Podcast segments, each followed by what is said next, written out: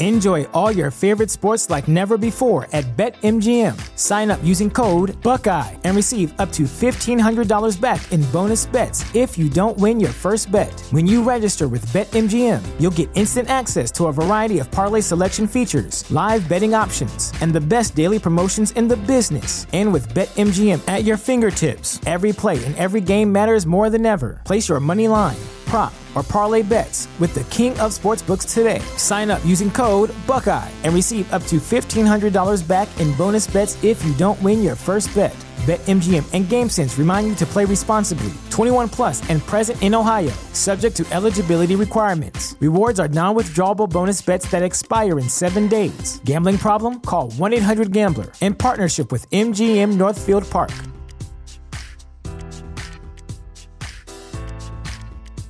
You know how to book flights and hotels. All you're missing is a tool to plan the travel experiences you'll have once you arrive. That's why you need Viator. Book guided tours, excursions, and more in one place. There are over 300,000 travel experiences to choose from, so you can find something for everyone. And Viator offers free cancellation and 24 7 customer support for worry free travel. Download the Viator app now and use code Viator10 for 10% off your first booking in the app. Find travel experiences for you. Do more with Viator. Hey there, listener. Welcome to the Deep Share Podcast. I'm your host, Andy Rouse. And for the last couple of decades, I've slowly been opening my eyes to a very different world than the one I grew up hearing about. And the more conversations I have with interesting people, the more mystifying this world becomes. So without further ado, let's get deep. We've got science to celebrate! Demons list now! After Punch Baby, come on! There's rebellion in the Everything I've said is true. It's real. Dinosaur fossils? God put those here to test our faith. A damn lie. I, I saw them with my own eye. Did IQs just drop sharply while I was away? We did illusions, man. None of it is true. I'm not insane! This is mass madness, you maniacs! In God's name, you people are the real thing. We are the illusion. Welcome back to the Deep Share. I'm here with Thomas Gorence of Paranoid American. Thomas, how's it going, man? Good, good. Thank you so much. Yeah, thank you for being here. Thomas is the the producer, right, and and a, a main writer of Paranoid American. Yeah, From- so so self-published creator. I, I came up with a bunch of crazy ideas and then realized that I wasn't the best artist and I wasn't the best writer at first. So I started uh, you know, hiring people to help me and getting friends to help me. And then over time have kind of evolved into just doing a lot of the writing and art direction on my own. Yeah. That's awesome, man. Yeah, I've, I've, the artwork is mind blowing. Some of the writing I've seen so far is really crazy. Um, yeah, well, let's um, give my audience a little background first about who you are and how you got into, first of all, like comic books and also conspiracy theories and which one came first and how it all how did it all mesh together? Well, co- comic books definitely came first because I grew yeah. up, uh, you know, reading X Men, almost uh, exclusively Marvel, at least back in the day.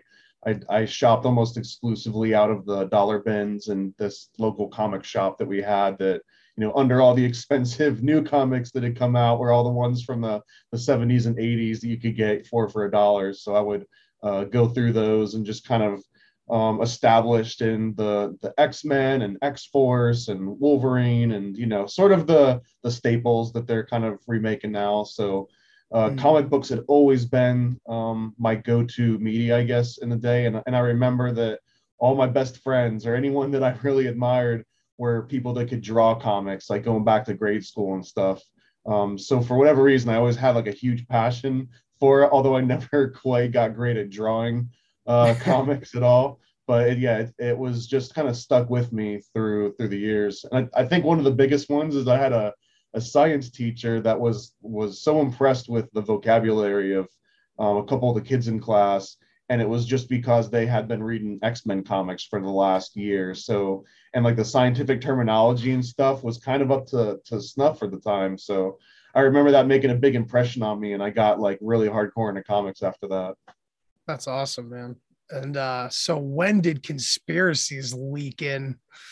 that, that one's a, a hard to pin. Uh, it was definitely I I came aware of coast to coast uh, in the mid to late 90s or so and then there was a couple albums that i remember hearing about the illuminati and kind of looking that up on the internet and there was a very limited amount of information you could find on the internet uh, at that time about them and i found the uh, robert anton wilson's work the the illuminatus trilogy yeah so that was sort of my my entry point but it it felt like a very natural segue from comic books to the illuminatus trilogy um, and then I started, you know, um, oh, I joined the military. That was another big one. So I joined the military, and while I'm while I'm on the um, in basic training, we're practicing, you know, marching drills.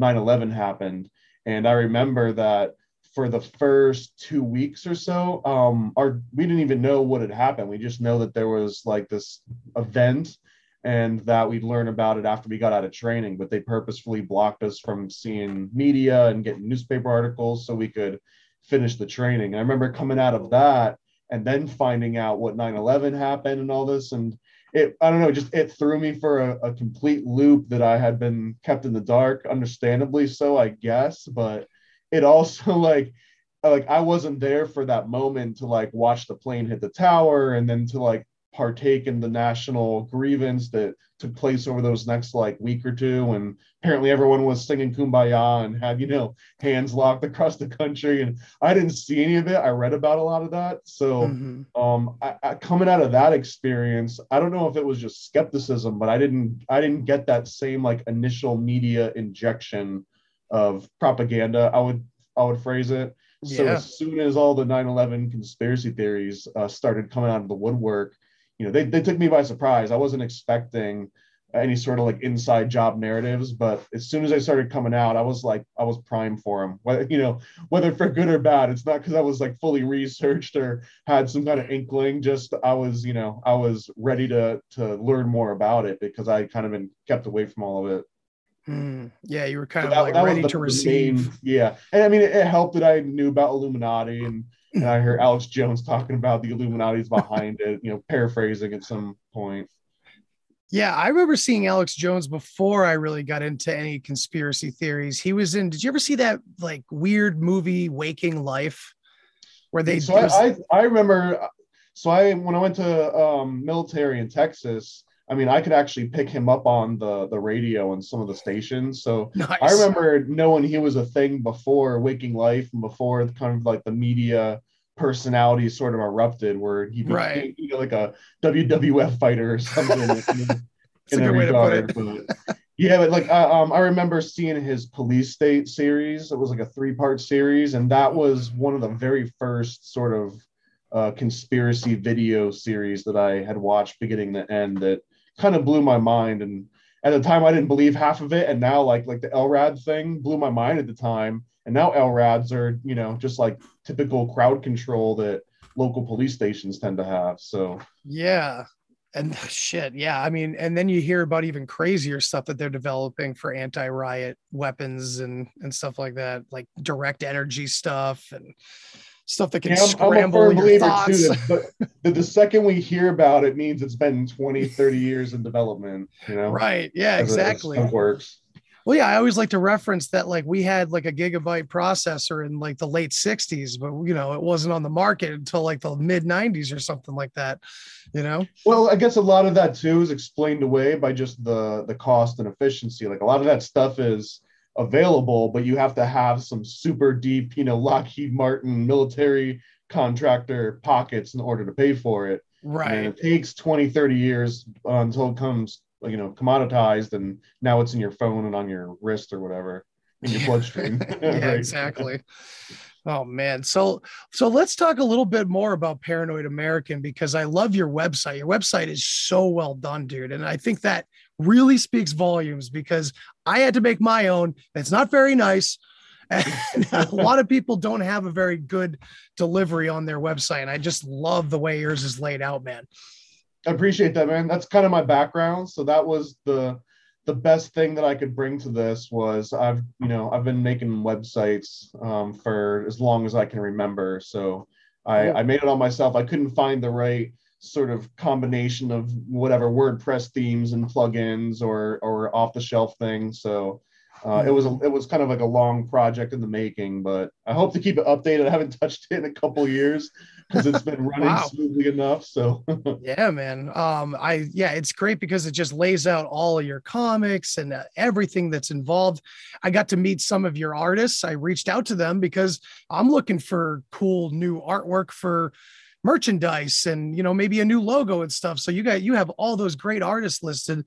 Some of them are so talented. They and they are not even necessarily like strictly involved in like the conspiratorial arenas. They're just well, incredible I, I artists to do that more than anything because so the the origins of paranoid american kind of I mean, I've, I've wanted to do something that was conspiracy um, entertainment related since mm before I joined the military. But at that time, I wanted it to be maybe a concept album or a concept group that um, released music about conspiracy theories. And it, it proved to be very, very difficult just for the medium and the, mm-hmm. the lyrics didn't always maybe make as uh, much difference as I wanted it to. So it kind of evolved into this uh, visual medium. And at the time, I was working at Disney and I worked there for almost 10 years.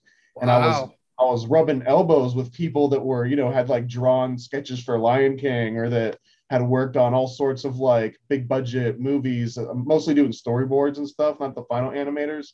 Mm-hmm. But at the time, I was just like, man, I, I've got these ideas and I've got these like world class artists around me. I would love to get this guy to draw like some crazy Franklin scandal, you know, conspiracy shit, even if they don't know exactly what they're drawing. You know, I would love because because a it would sort of establish um, some credibility in the theory, better or worse. Not not that I'm endorsing any specific theories, but it, it, it gives it a whole lot more credibility when it looks like you know like a nicely done drawing. And uh, I don't know. and I also felt like trying to get people that didn't you know have any idea in these concepts just get them interested enough so through the course of drawing it maybe they would be like hey man hear about that. Now I'm slightly more interested in it. So it, it started like that.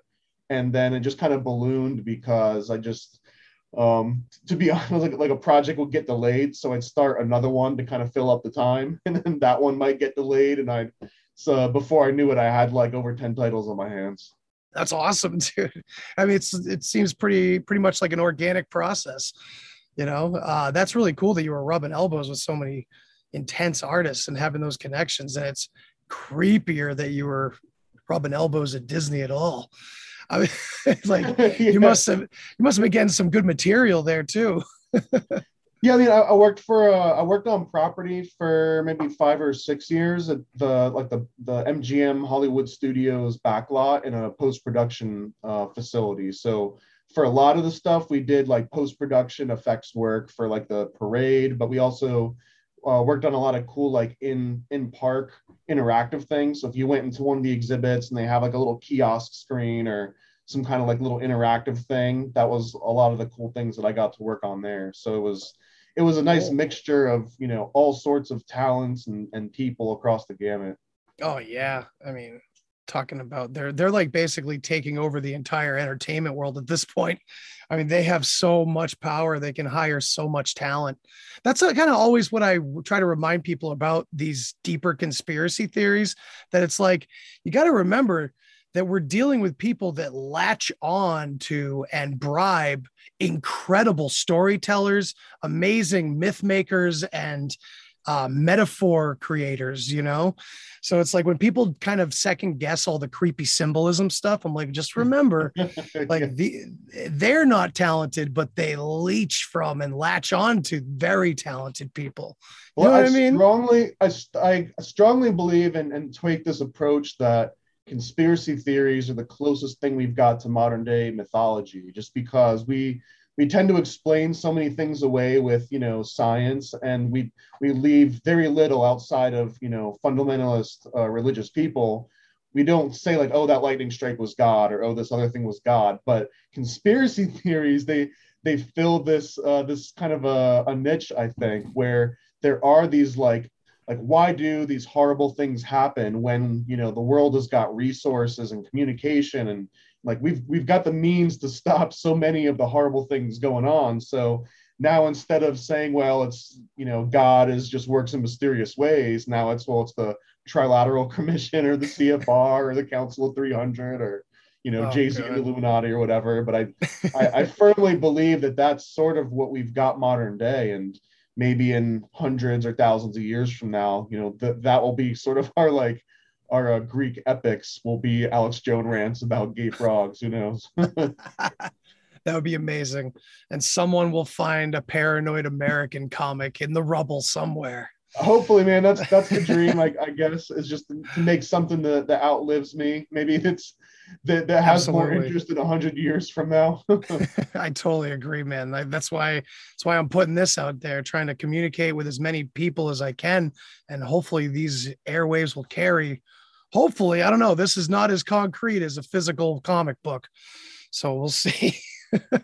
Even um, that's it's hard to come by because I mean they, they start digital and they somewhat end digital and almost all the printing is all digital printing unless you do the offset printing out in China and it's- a it's a whole fucking Mm. thing, you know. yeah. So now, do you deal it mainly in digital when you when you a sell your little bit half or- and half because I Okay. find that you've got two sort of different demographics like the people that buy and read printed comics might not you know be the exact same group of people that buy and read digital comics very often it's you know two different types of readers so you can't really ignore one and and just cater to the other um, but that said like it I, I always feel like shooting myself in the foot if I don't have some kind of a printed release because those are like the hardcore comic collectors that want to own it, maybe own a couple, you know, the variant covers and stuff.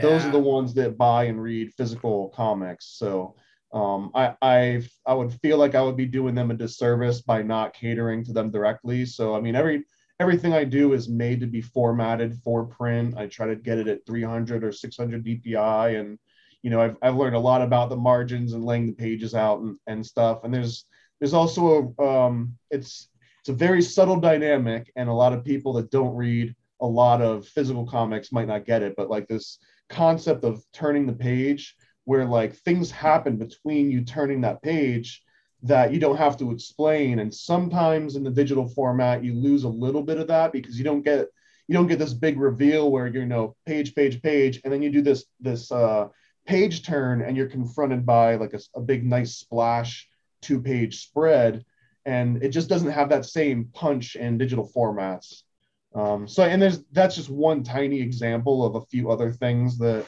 that come to mind um, but that, Mhm. that said too like digital is so much more convenient so much uh, easier Yeah. to get in front of people's eyes um, having print comics like at this point you either go with a, a large distributor and then you are just kind of cold calling and getting people to have their local shops call up an order and they have to sell a certain amount. And if they don't then you got to buy it back. And it's it's this whole you know it's very easy to lose money. Mhm. and then with digital you just you know kind of put it out there for free essentially and take a, s- um, a s- tiny percentage of anything that gets sold uh, but it's so much easier to market and just send someone a link so it's you know th- there's completely different beasts um, and they they take lots of effort on on both fronts Yeah, sounds like it, man. I mean, you, you guys have a lot of work done, it looks like. I'm looking at your list right now of comics.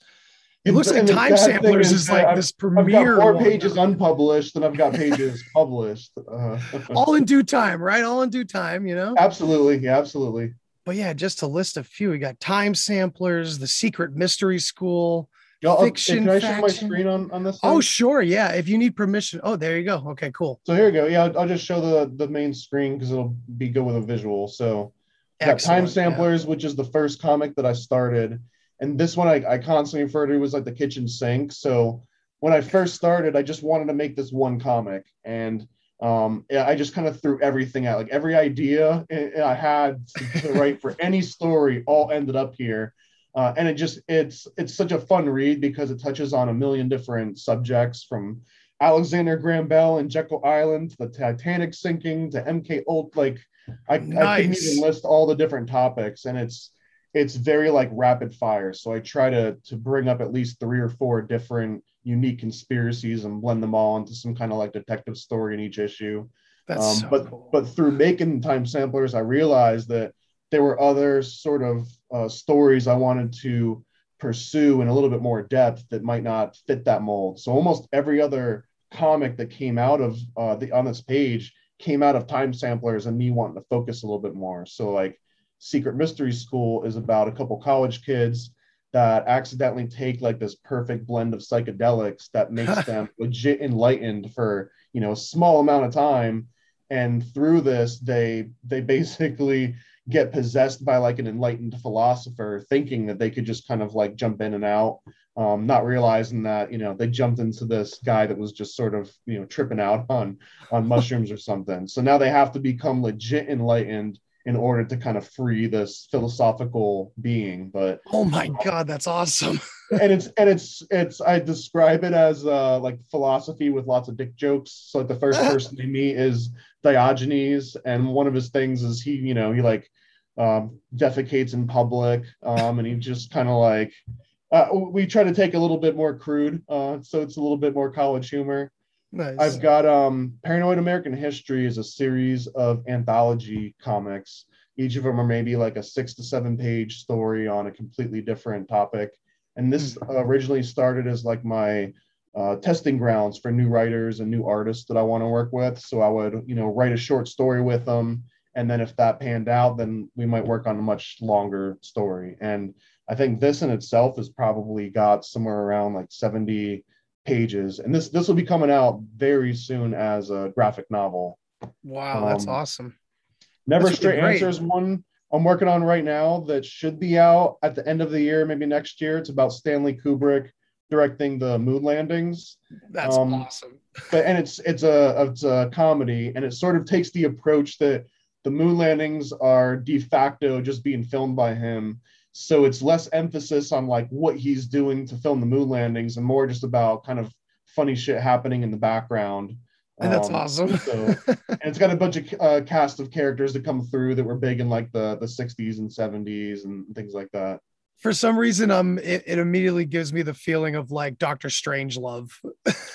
well, yeah, absolutely. And there's definitely there's nods to almost every Stanley Kubrick movie and, and quirk uh, is that I could fit in here. Uh, lots of great. Easter eggs. So if you're a huge Stanley Kubrick fan, I I think I I hid something about every one of his weird sort of rumors and everything in there. So that's so cool, man. Um, let's see. I got Paranoid Pamphlets is sort of a parody on Chick Tracts, which are these religious pamphlets that typically would talk about how like Halloween is the devil or how um you know like tattoos and biker gangs are the devil and and it, they almost always were just kind of bible thumping stuff but mm-hmm. i kind of remade one in the format that you know you would expect but it's all about the history of mk ultra right now and i'm working nice.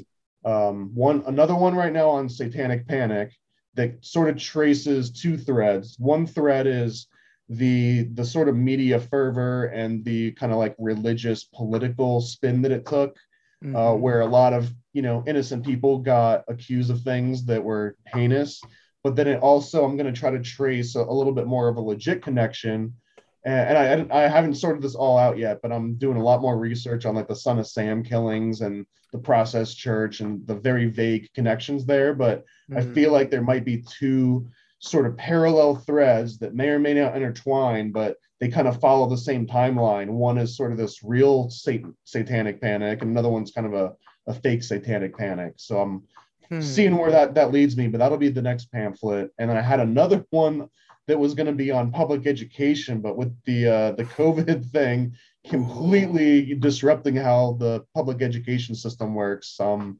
indefinitely, you know, pos- postponing that one for a little while. yeah, because it'll just be burned and banned everywhere. Yeah, and, and, and just like, things are changing. That like it was originally going to be on um, the, the Prussian education system and how we we learned from the failed Napoleonic Wars that one of the things that we could take away from that was the system of licenses and degrees, and to make sure that everyone's essentially reliant on you know public education and government um, sponsored educational institutions in order to say that you're allowed to build a house or or do you know any sorts of uh, professions. But i mean that's again that's it's a it's a deep topic. And now since so much schooling is kind of getting remote and all over the place it's not as easy to approach as when i first started on it. So yeah that's the, true. so each one of these pamphlets is basically like an 18 page um, pamphlet that tries to break down a complex conspiracy theory in you know the most highlighted bullet points with illustrated panels and stuff. That's awesome. Did you? So I'll keep going. I got a couple. Yeah, by all means. Uh, Fiction Faction is um, sort of like a Sunday newspaper style funny uh, strip where we just mix and match two completely different conspiracy theories together. One of them was like uh, werewolves and chemtrails, um, and it's all totally. I mean, it's they're all fictional, um, but like the idea is that, for example, in during World War II, we just we created chemtrails, and it was actually made to uh, turn people into werewolves that would then hunt down Nazis. And there was another one where the CIA hired um, uh, the music industry to get more people to eat fast food, but then the fast food companies took over the technology and you know used it for their own goods. So it's they're just kind of cool, like like mishmashes of just ridiculous topics. It was a little That's more of a awesome. silly thing. Now this next one, Black Mass Pizza. That one sounds very, very delicious. What's the, this the, one about? The name started first, then the story kind of followed after. To be totally honest, yeah, it sounds like a Um, dark joke. Everybody was laughing at. well, I mean, it it it, it ended up there. So so the I mean, uh, I'm not ruining like um any like major cliffhanger here, but the Black Mass Pizza is essentially based on the concept of Black Mass, where um, a Black Mass is sort of the inversion of a Holy Mass, and you know the the most direct to the point, crude explanation here is that instead of this holy wafer that um, you through transmogrification becomes the or transubstantiation becomes the body of Christ, they take a wafer and everyone does like you know defiles it, and which typically res- like would imply people bleeding on it or spitting on it or ejaculating onto it or just doing you know vile things to it. So the concept here is that there is this pizza shop that is kind of creating these like uh cursed pizzas by you know all, like it's it's never directly illustrated but kind of hinted at that this is what they're doing is they're sort of defiling these pizzas and then sending them out to um to um the Porcellian club which is one of the the finishing clubs at um harvard. So basically this this pizza wizard guy is trying to infiltrate the upper echelons of society through um, these colleges. So that, and it's, it takes place in Salem. So hence, you know, Black Mass is actually stands for like Salem, Massachusetts, and that's the nice the, the guy's pizza place. So and then this one, the the fun part is this one is co-written by um, Doc Wyatt, who has written so many things I can't even list, but you know, Spider-Man, Avengers, um, Oh, wow. My Little Pony, Transformers. he was uh, producer on uh, Napoleon Dynamite and a number of others. So like he's he's a, a really funny guy, and he brought like a like a movie quality to the writings. Like it's it's sort of written like a like a teen sort of you know R-rated teen comedy. So That's I, I great. it's a really really fun one. Cool. Let's keep moving along here. I love hearing about these. I'm just trying to figure out which one I want to read first. I've never been into comics until I read Grant Morrison's The Invisibles. And that suddenly, yeah, man. dude, all of a sudden I was like, oh, wow. Okay. So it's not just spandex. yeah, it's not just spandex and capes and so, So, so, I'm uh, definitely digging into these.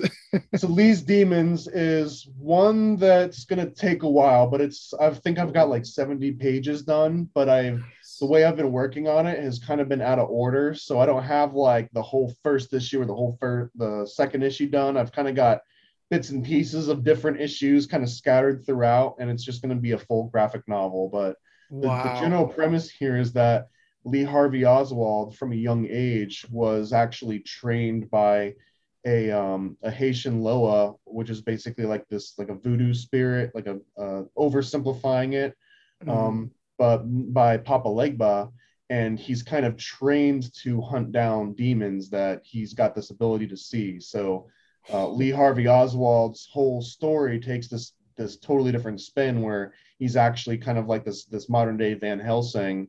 Oh my God. um, sort of going around and and he joins the military and he travels to Russia and he travels to Japan and this is all part of his demon training. Um, so he's encountering also and I could actually I think I might have a couple um, cool examples of this one. Oh, So I've got.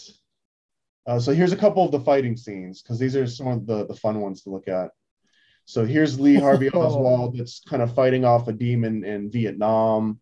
Um, here's one I think he's in Japan. Holy shit. Um, and then, and here's um, and these are all sort of like traditional monsters that we've kind of adapted, but they all Mhm. are are unique to the different locations that he he actually went to and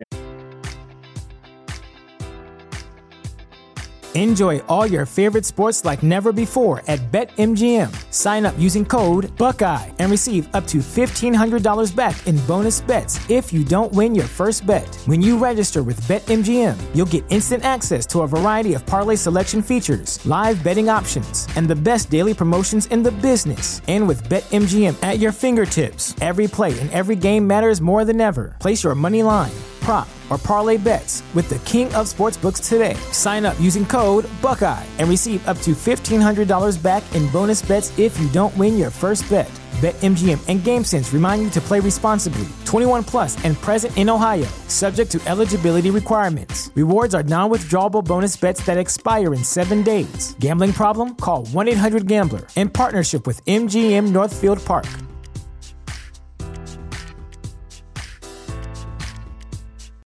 You know how to book flights and hotels. All you're missing is a tool to plan the travel experiences you'll have once you arrive. That's why you need Viator. Book guided tours, activities, excursions, and more in one place to make your trip truly unforgettable. Viator has over 300,000 travel experiences to choose from. Everything from simple tours to extreme adventures and all the niche, interesting stuff in between. So you can plan something that everyone you're traveling with will enjoy. Real traveler reviews give the inside scoop from people who've already been on the experiences you're considering. So you can plan with confidence. Free cancellation helps you plan for the unexpected. And 24 7 customer support means you can travel worry free. Download the Viator app now and use code Viator10 for 10% off your first booking in the app. Find travel experiences for you. Do more with Viator. in real life. So here's a Oh, nice full page spread where he's battling this huge like uh, bone warrior.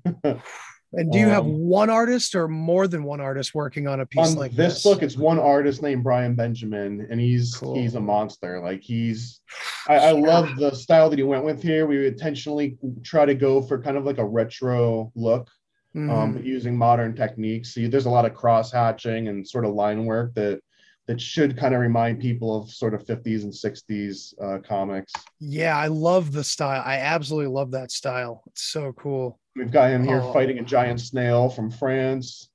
Um, this was a cool one. This one was totally on Brian. Originally, I had this written of of him, Lee Harvey, fighting this sort of like skeleton monster in the forest, but he wrote it up as them playing like chess on this uh, tree stump, which I, I love. I mean, I just love this kind of stuff. So That's amazing, Um, dude. and there's one more here where he's uh, fighting this Russian uh, nature monster. We've got an underwater scene.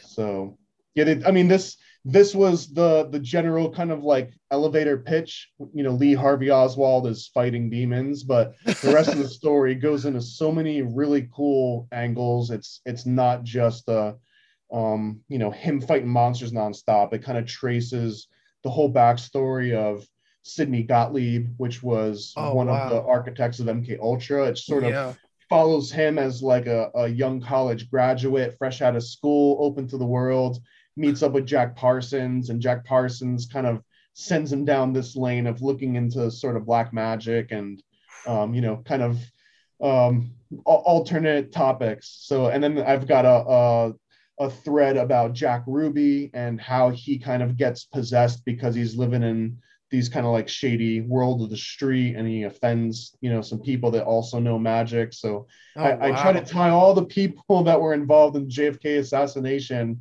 together and just kind of retell the story but explaining the events that actually happened but it's all being dictated by curses and black magic. That's so cool, man. uh, Power to the here? sheeple. So Power Power, to to the Sheeple is one of the oldest stories that I've been working on, and I've I've got the first issue written, and I've got the whole series kind of like outlined out, but it's it's so near and dear to my heart that I've just been overly picky on getting every little thing right. But I got um, the, the the basic premise it spawned from the first issue of Time Samplers. Like I said, Time Samplers started as like the the kitchen sink and sprung out from there. So in Time Samplers, awesome. I introduced this concept that in like 1913 or so, Alexander Graham Bell was doing these um, these experiments on sheep, and he was able to successfully create a sheep human hybrid. So they created literal sheeple, and they originally were sort of servants for people that worked in like high end hotels or these like retreats. Um, and then Power to the Sheeple sort of expands on that, like takes that, you know, that universe. Okay, sheeple were created sometime in the early 1900s, but it completely forgets about time samplers and just says, okay, what happened to that whole sheeple species? And essentially, what happens is that during World War II, the Nazis were they were afraid the Nazis were going to board on Jekyll Island, which is where all these sheep were originally living. So the government didn't want to get embarrassed because essentially rich people had been, you know, fucking, you know, these like sheep hybrid and having them serve them, and, and it would have been this like big uproar. So they moved them all to deep underground military bases. So now we've got all the sheeple live in these dumb cities, you know, deep underground military base cities and they're essentially used as um, our animal testing but for like media and for so for example like they want to test how people might react to a mandate vaccine. Well they would run it through these sheeple in the dumb cities first see how they react and kind of like keep tweaking the formula until it seemed you know doable and then they would go ahead and repeat the same process above ground. So the, the general premise of the story though is that you've got these you know three kids and they kind of go on this journey and realize that there's this world above and that there might even be these um, these rumored humans which were only written about in you know the books. And they find like an old wow. copy of mary had a little lamb and that's like their bible because it talks about human people. So it's all about these kids kind of it's like a coming of age you know adventure stand by me style sandlot style. But they're these sheeple kids venturing out into the the human world above um, and then making so their way cool. back through um, and trying to convince everyone like hey there's these actual humans above that are like running the show and no one believes them because you know it sounds crazy that's amazing dude um, and then I'll, I'll say this connect the dots is a, uh, a children's book um, series it's kind of a parody on the magic school bus but instead Whoa. of learning about you know how the body works they learn about on this one how chemtrails affect the body. So i've got uh, an example i can show you of this one too. Sweet.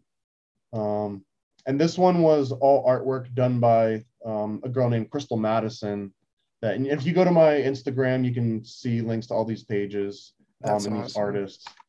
So this one it was i mean this was created and written exactly like a straight up children's book and i'm getting it printed like a straight children's book um, oh, wow. But essentially, I'll skip to some of the better pages. So like here, they're they're immediately start talking about chemtrails, and we've got these different roles in the in the classroom, right? So we've got Sam, which is sort of a, a nod to Uncle Sam, and this kid always takes the official story on everything. So whatever comes up, it's like, oh, I, you know, that's been explained away or whatever. We've got um, Nate here, who is sort of like the 4chan internet whiz troll. He knows about crypto and he knows about every meme that's ever come out. We've got Ozzy, who's the resident skeptic. So, like, he knows every conspiracy theory uh, by heart. um, and then we've got um, Maria here, who's sort of like the, the straight man. She kind of uh, listens to everyone's ideas and tries to come up with some sort of, you know, middle ground. Mm-hmm. We've got uh, Kaylee, who is this like the new age, uh, sort of like crystals can heal. Um, if you know enough love will overpower uh, the evil in the world, sort of take. And then we've got her twin brother Jacob, and he's just kind of glued to his phone all the time. He just kind of mm-hmm. represents uh, um, almost like a modern day Mr. Magoo, where everything just happens around him and he just kind of bumbles through. Mm. Um, so, and here's our our teacher, Miss Terry, um, and she kind of like just bursts into the room constantly. And this is Dot, their class rabbit. I love uh, her her outfit. yeah, so like like her outfit, just kind of like in the Magic School Bus, it'll change depending on what they're about to do. So like here here they're going through the playground and they go through this bus um, which is which is a nod to these like underground bus sort of survival um, compounds. I never heard of these, but people will buy no. like a whole bunch of old school buses and they'll weld them together into these big like you know pipe um, sort of like labyrinths under the ground and just bury them and they turn into sort of like these little bomb shelter cities. That's so, amazing. That really they really do that? That's oh yeah so absolutely. Cool. i mean it's it's a it's a small minority of people but yeah I mean, right yeah. do that. That's um, so so essentially number 33 this, yeah yeah there's all kinds of little nods all over the place. So they they go through this bus and essentially the bus is got some kind of astral projection technology. So as they go through it now they come out and you know they've shrunken down or they can fly or it just explains them being able to shrink down to the size of an atom whatever. So, wow. so first it goes in and we explain the official story because it's you know we want to say like okay we're not just going to say chemtrails are a thing and just believe us and it's a fun thing. So we're going to acknowledge um, contrails and water vapor condensing and you know all the, the typical phenomenon. And then we're we start mentioning like okay well then sometimes you also find all sorts of weird chemicals in the air like aluminum and barium and um, other things that might not exactly describe just typical chemtrail or contrails rather. Um, so then we i've got a couple where we sort what chaff is. So chaff is like this ground up sort of uh, anti-radar um, things and, and very often you'll um, see reports where they talk about chemtrails and they'll even show it on sort of the, the overhead radar and it's doing like chaff um, drills and things like that. So and what else? We got uh, we kind of go into like it might be UFOs. We talk about nice. How um, one of the original ones was using powdered aluminum to possibly patch ozone holes, which was a legit experiment where they wanted to reflect UV rays back out into space and hopefully yeah. patch that up. Um, what else? We got some uh, notes about cloud seeding and cloud busting, which uh, starts going into like uh, weather manipulation, going back, you know, to olden times. And then uh, as it kind of like keeps advancing, now we start talking about um, Morgellons disease, which is a lot of people are on the fence about. But I mean, I don't think there's ever been a kids book that that talk about it. They talk about having you know like ultraviolet light that shows little particles and that magnets might react to them um, and then sort of the side effects that people mentioned by morgellons disease by name here oh uh, and then it kind of gets into like uh, the more conspiracy out there so um, we've got nate talking about it's actually nanobots um, in this big clouds of smart dust that are talking back to the alpha draconis star system. And um, so like it it kind of like spans the whole like here's the official story here's some of the more um, scientifically proven stories here's kind of a military explanation of it and here's kind of like the off the wall thing that you might read on you know like a, a conspiracy subreddit and then they they bring them all back to the the classroom and all the kids kind of restate and kind of um, come up with their little conclusions and then we sort of do a little nod to the next we've got jacob here who pulls up his Snopes website, and it just says chemtrails are false, and that's all he needs to know, and he kind of moves on. Um, oh, there's so many Jacobs in this world. Is that so the male equivalent to Karen, perhaps? Jacob, perhaps. Again, he's like the the Mr. Magoo of the story. Yeah. Telemind. What's that one about? Uh, Telemind was just a quick experiment. It was about um, two guys that worked at a telecommunic like a um, you know, they would call you up and ask you to buy fucking keychains or car warranties or whatever, but that they were trained in how to to actually use sort of like MK Ultra HAARP to just talk directly to someone's minds instead of calling you up they would just be assigned to you and wait for you to be, you know, vegged out in front of the TV and start telling you to like buy that new Lexus or whatever. Oh, wow. Um, so it, just, it was a quick little comic strip. I think I've got, yeah, 12 different ones. And it's just showing how these two guys kind of in office humor and fucking with people with this kind of newfound technology that they've got. And then one of them eventually is talked into murdering somebody. Oh, jeez. That's awesome, dude. Well, this is quite a gallery you have so far, man. How long have you been running this? Um, I started the company in 2012, but I started nice. on the Time Samplers comic in 2005 or so. Awesome, man. It's been a while. cool. So, also for the listeners out there, you really need to go to, to paranoidamerican.com and check all this out. It's awesome. And there's a whole section on research, which is really cool. Oh, yeah. So, uh, yeah, you try to link to all the different topics. So, on certain pages, um, like if I go here to Secret Societies, Bohemian Grove, um, I've got some links to books that I would suggest checking out on the different topics. Then if I go to Mhm. like Monarch here, it'll show you all the different pages that um, refer to Monarch directly. So if I, you know, click on this time samplers issue three, page four, here they are, Dignity Colony, and they're showing these MK Ultra techniques where they're training these kids to act like they're Superman or they're fighting off dragons, and it's all it's all kind of like ties into it. And I I try to explain um, what the MK Ultra specific uh, techniques that you know are portrayed in this page here. So some people might just want to read the comic and and kind of get you know like the fun vibes from it. But if you really want to dig in and see like where did this come from, and if if you think it just sounds like BS, that's kind of what my hope is. Is that this sounds so fantastical that you know it, it can't be real, and it most likely isn't real 100% the way it's portrayed. But if you want to look more into it, here's all the research that you need to go down that rabbit hole. That's so cool. It's I like mean, you know books and and movies and all sorts of references. Yeah, man, I've been I've been digging through your research section and I love how you have it set up. It's like I gotta my hat's off to you, dude. Like this is like the most modernized way to put like a bibliography together to you know all your source materials. This is beautiful. I and, love and it really helps too to like to, to research it later or i found out even more detail i can go back and kind of amend this as opposed this is a, another good example of the digital versus printed right like in printed i can't go and amend, you know like a bibliography or something so this this stuff that you see here like the research and the notes this is definitely uh, just on the website so it's a reason to go here and and check it out in depth Absolutely, man. So here's what I wanted to get into into with you in general.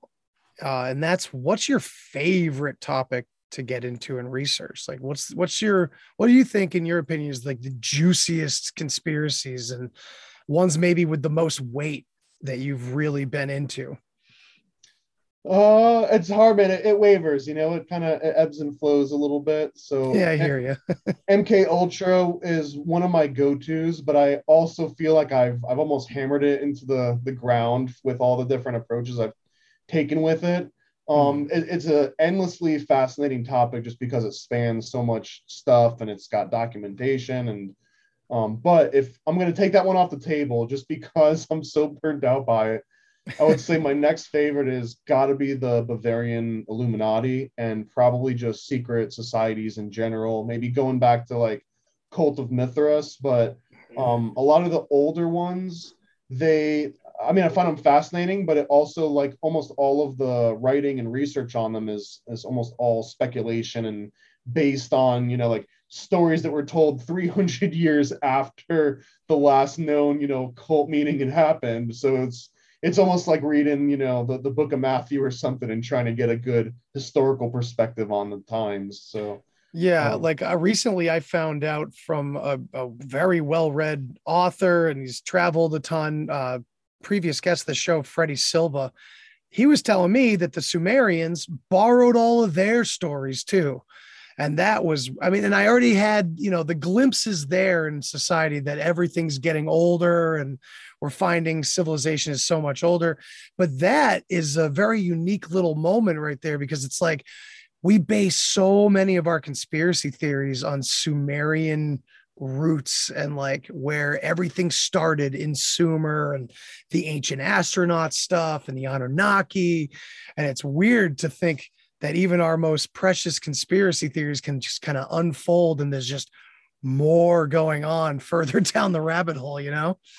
yeah, I mean, it's it's hard to uh, assume that like the Sumerians or any culture, like it all just kind of came from one place. Uh, that that it's it's a interesting topic, but I'm so I'm so far removed from like the ancient aliens and astronaut stuff just because it's uh I don't know, it, it feels so unprovable and subjective that like anyone can just make up their own idea and it would be just as sort of valid as anyone else's idea. When when you get to like you know pre-sumerian um stuff. So I, oh yeah. I, I feel like when it gets closer to written record like we actually have written records from the illuminati and some of the members that kind of wrote the the foundings of it and the the um the different rituals and sort of like the written works that were disseminated through the members. Like that's the kind of stuff i love to sink my teeth into because it's got you know it's it's it's not listed in the historical fiction section or the mythology section. It,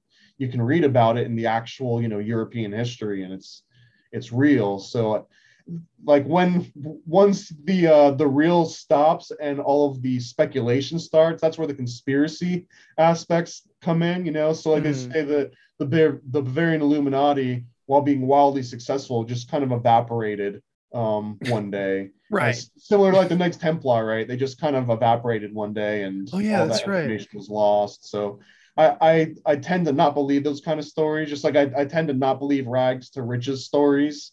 Um, yeah, so they're, like, they're like the red flag of like I'm gonna look more into this and see because there had like it wasn't just like the you know you're walking down the street and all of a sudden someone's like hey man I'm gonna give you a a job or invest in you and do everything that you've had planned. But I always feel like there's you know there's these like turning point moments that might not be advertised. So those are the things that I, I kind of look for and dig up. Oh yeah, they love to sell us those stories everywhere. They love to sell us like the Mark Zuckerberg stories and everything, where it was just this this one rogue element that right place the, right the system. Time yeah, exactly. Took yeah, stole those twins' ideas and ran with it. And, yeah, amazing. Yeah, dude, I'm totally fascinated by the secret society stuff, and and and I know that uh like it's a lot. There's a lot of it's convoluted as hell because there's so many people that have written books that speculate and then there's so many people that have like left secret societies and written books and then everyone's oh it's just controlled opposition. And so my question for you is i mean you're deep into all this research. Where is your kind of like your keystone for you know maybe a you know like a compass of some sort to kind of guide you to uh to kind of feel your way through like what's real and what could be just being fed to us controlled opposition you know stuff like that like real in what sense well it's like for me I, I I feel like there's I, I don't even know how to describe it. Maybe it's just a feeling where there's a certain line that I can kind of go, okay, this is worth following versus this sounds like it's kind of being fed to us and maybe this is maybe this is you know put here on purpose as disinformation. Like so, how do I you mean, navigate those waters you know when you're when you're doing your research? I mean i'm not an expert and i probably no none of us are right? like really stupid theories sometimes too but i i tend i mean i'm i'm almost 40 i'm i'm 38 i think so i'm i'm getting yeah, I'm a little bit older there so I tend now like the more outlandish um, it seems, and the more that it promises that like more details are going to be revealed and like dead man drops and tick tick type stuff. Those are all huge red flags to me, where it feels mm-hmm. like either Project Mockingbird or just 4chan trolls just kind of creating chaos just for the hell of it, or you know, China comms that are nihilists spilling and yeah, just just kind of like digital uh, nihilism. I, so yeah. there there's some element of that. Um, like a lot of the the occult topics, which I'm a huge fan of. Like like Me I'll too. say a lot of the secret society stuff, right? At the the main reason that they even remain popular and even got people to sign up is because they all kind of promise this secret sacred knowledge that's going to completely uh, change your life in some dramatic um, you know way that that'll be completely substantial and some of that is more of like a business like you're going to rub elbows with you know the local comptroller or or whatever mm-hmm. those things are very tangible but there's also this this extra element um, especially when you get into like golden dawn or some of the more uh, like magical groups of that like you you start to gain magical ability or or you gain more um, sort of more control over intent and uh, with like the, the law of attraction. Like when it gets into those kind of realms they lose me a little bit just because I, I started out as a skeptic and I feel like deep down I still am a hardcore skeptic,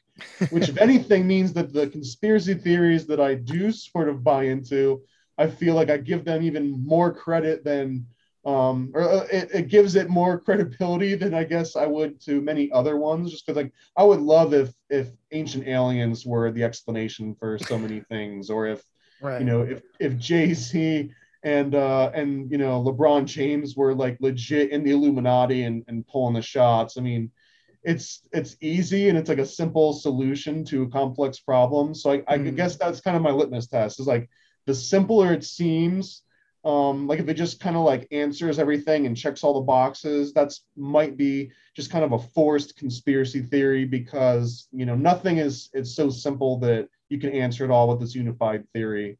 Um, and yeah. then the other one too is whenever something gets you know oversold, if if I see the same report on all the different sites, whether it's the conspiracy sites or on the mainstream websites, there's like obviously a, a, a unified narrative that was crafted and is being recrafted and going out. So I, it's almost hmm. like pattern recognition, right? You, you just kind of notice like, hey, I, I noticed these tactics. This is kind of like that thing that happened a couple years ago. And maybe now it's about a pandemic, but before it was about, you know, something else. It was satanic national security or yeah. Yeah, it's, exactly. It's, yeah, the, this the same sort of justifications are being played out, but you know, the, the lyrics change, but the tune kind of stays the same. Yeah, it all resonates in the same frequency.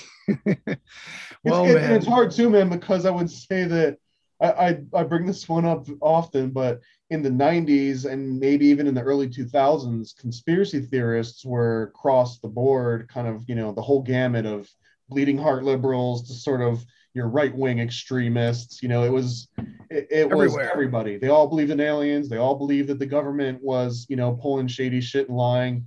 But mm-hmm. man, like over the last five or six years, now there's like certain conspiracy theories that will immediately put you into one political, um, you know, camp over the other one, and it's that part also I feel like is very contrived. And whenever I see like, oh well, you're just saying that because you're a, you know, you're a Biden supporter or you're saying that yeah, because you're a Trump, Trump, supporter. Yeah. Those those ones are like, man, there's, there's something to that. Someone's shutting down the conversation for a reason.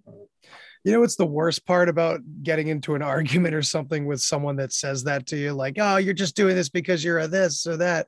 And you say, actually, I don't subscribe to either one of those. Their reaction is usually like, oh, and they just walk away. like, you're not even playing our game. Oh you know what I mean? Yeah, well, it's the also the meme of like the enlightened centrist, like, oh, you think you're just so good you don't have to pick a team, yeah, you know, because you're above it. it's like, yeah, dude, no shit. But well, I, I, can't remember. I think this was a Jordan Maxwell because he always had fun playing with like words and phrases. But the yeah. one that always stuck with me is that that like uh, opposing politicians or even in like a, a, a courtroom, right? Um, it's almost like calling it a court because there are these two players that are playing the same game and they're yeah. lobbing the ball back and forth you know one on both sides of the court. It's almost almost identical to you know basketball players or football players where you know they're rivals on the court and you know like i hate you and i'm going to beat you. But as soon as that game's over they're they're going to the bar. They're probably toasting each other more than they're toasting their fans you know because they're not equal with their fans. They're equal with the other person that they were just playing, and that that rivalry is just completely contrived for media. It's it's the again it's the W the the pro wrestling sort yeah. of like, oh I'm gonna get you and but you know they're best friends behind the scenes. So I, I feel like it's almost identical on a lot of the political things where you know people fight each other and these guys are going and having drinks with each other uh, after hours. So absolutely, dude. Yeah, they're all connected. It seems. Well, dude, it's been real having you on, man. I can't wait to dig into your work. Seriously, I, am inspired now, and I hope some of my listeners check your check out your website because it's a real masterpiece. I think. Thank you so much, man. And, and also, I mean, go to the website. You can read almost all the comics in their entirety for free. It isn't. There's no oh, like wow. sign up or Patreon or anything. If you want to support, you can buy a, a printed comic. There's a handful left um, but I'm, I'm going to be coming out with so many more soon. Like I said, I think on the website I've got around 200 pages or so published, and I think on my hard drive I've got like 300 or so that's that are just waiting to uh, be seen by some other people. So that's so cool, dude. Well, I, I already have a bunch of friends in my. World. I can't wait to show them this episode and get them hooked on your stuff, dude. So yeah, again, thank, thank you, so, so much, man. I appreciate it. Yeah, thank you so much for coming on, man. Uh, so yeah, everybody, Thomas Gorence, everybody check out Paranoid American and take it easy. Thanks for listening to this episode of the Deep Share Podcast. If you want to hear more, then hit that subscribe button. Follow me on all the social places. And remember, think for yourself, but don't always believe what you think. Till next time. Human sacrifice, dogs and cats living together, mass hysteria. Enough, I get the point. you have meddled with the primal forces of nature. and you will atone. What do we know? What do we know? If I know what we know, well, then I can tell you what we know, and if someone else knows, okay? I mean...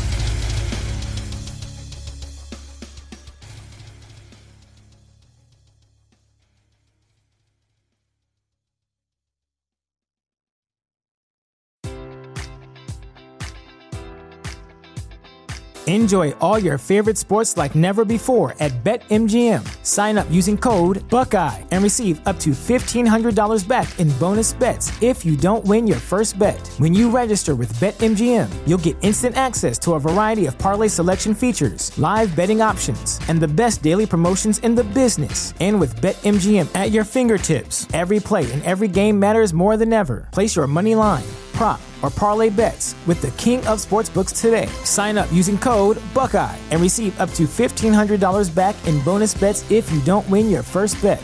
BetMGM and GameSense remind you to play responsibly. 21 plus and present in Ohio, subject to eligibility requirements. Rewards are non-withdrawable bonus bets that expire in seven days. Gambling problem? Call 1-800-GAMBLER. In partnership with MGM Northfield Park.